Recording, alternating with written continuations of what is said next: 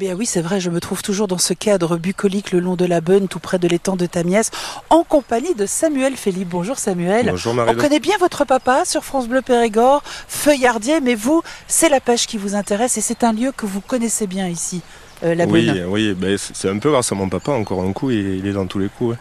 Depuis tout petit, euh, on habite sur le coteau, nous, à, à 2-3 km, et euh, ça a été mon terrain de jeu, la bonne, euh, et notamment avec la canne à pêche à la main.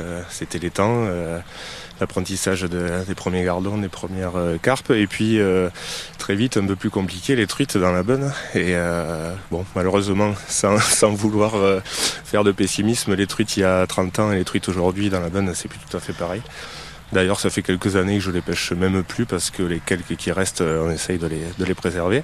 Mais il y en a encore quelques-unes et puis il y a, il y a quand même encore moyen de, de faire profiter un petit peu aux enfants de, de, de la pêche. Il y a des, notamment des, euh, des écrevisses qui. euh, Alors elles sont là, les écrevisses alors elles encore sont là, le problème c'est des américaines C'est un petit peu comme voilà, c'est ça. C'est plus les écrevisses traditionnelles à pâte blanche qu'on avait euh, qu'on avait même moi je les ai pas trop connues hein, mais mon père et ma grand-mère m'en ont beaucoup parlé mais depuis une vingtaine d'années, c'est les écrevisses américaines et qui ont qui sont arrivées un peu comme un peu partout en France, les californiennes notamment et euh, bon, euh, elles sont pas de chez nous mais elles sont quand même très bonnes. Et c'est toujours aussi ludique de les pêcher notamment avec les enfants ou avec les amis qui qui connaissent pas trop la pêche, mais qui, euh, apprécient ça, et surtout quand euh, le soir euh, on s'occupe de ça autour d'une planche. C'est différent de pêcher sur un petit ruisseau comme la Beune plutôt que sur une grande rivière que la Dordogne? Ah Qu'est-ce oui, qu'il y a de différent Ça, ça a rien à voir. Si, si on veut entrer dans le côté technique, c'est euh, c'est beaucoup plus euh, c'est beaucoup plus fin parce que finalement euh, c'est entouré de ronces, de c'est pas très accessible.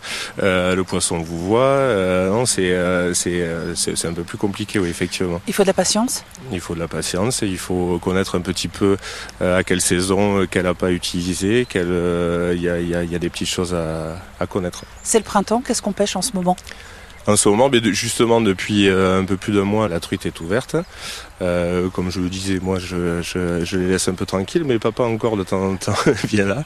Et puis euh, il n'a pas fait de, de miracle, mais on a encore quelques truites fario. Et puis un peu plus tard dans, dans la saison, on vient avec les enfants. Il y a ça, c'est une bonne nouvelle par contre, des verrons qui sont beaucoup revenus Ouais. sur la bonne et euh, on peut faire des fritures de verrons. Et puis c'est c'est très ludique pour les enfants, c'est très sympa. Vous l'imaginez comment cette rivière dans 10 ans? Ce Bah, ruisseau J'ai envie d'être optimiste. Je me dis que peut-être qu'on est arrivé euh, au, au plus bas de, de l'étiage, disons, et que si les quantités d'eau restent à peu près stables, ben euh, voilà, c'est euh, les verrons, c'est quelques truites, c'est les écrevisses. C'est moi, j'ai envie d'être j'ai envie d'être optimiste et euh, il y, aura toujours moyen de, de passer de bons moments au bord de l'eau. Je vois que vous avez votre canne à pêche, vous m'emmenez voir votre petit coin secret de la Beune, pas Allez, très loin chiche. d'ici Chiche Allons-y.